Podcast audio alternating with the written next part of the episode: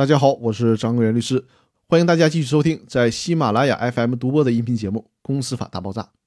今天接着和大家聊公司决议不成立的第三种情形：出席人数不合法合规。公司决议不成立的第三种情形就是出席会议的人数或者是股东所持表决权不符合公司法或者是公司章程的规定。这里需要特别交代一下，有些国家对于股东会的最低出席人数是有要求的，比如说。美国标准公司法就要求出席股东会的法定人数不得少于会议上有表决权股份的三分之一，而我们国家的公司法并没有规定股东会出席人数的最低限度，这在立法的时候是考虑到了经济发展的效率问题。比如说，有些股东就是不来开会，如果在限制最低出席人数，就会经常的导致会议陷入僵局，没有办法形成有效的决议。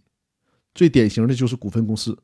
公司法里面规定，股份公司的股东大会作出决议，必须经出席会议的股东所持表决权过半数通过。这里面就没有规定出席会议的最低人数，或者是所持表决权的最低数量。那在理论上就会出现这种情况：只持有百分之一股份的股东参加了股东大会，那么这百分之一的股东就可以决定一个股份公司的所有事情了。这就是我们国家目前公司法所说的规定。但是公司可以在章程里面自己加进去对股东会、股东大会的最低出席人数的限制。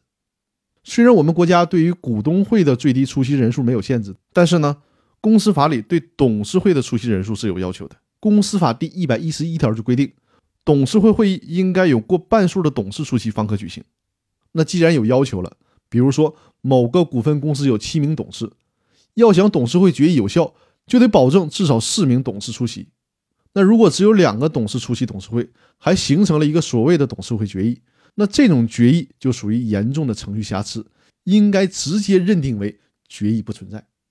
以上就是公司决议不成立的第三种情形，也就是出席人数不合法不合规。那好，我们这一周的音频就分享到这里了，祝大家有一个愉快的周末，我们下周再见。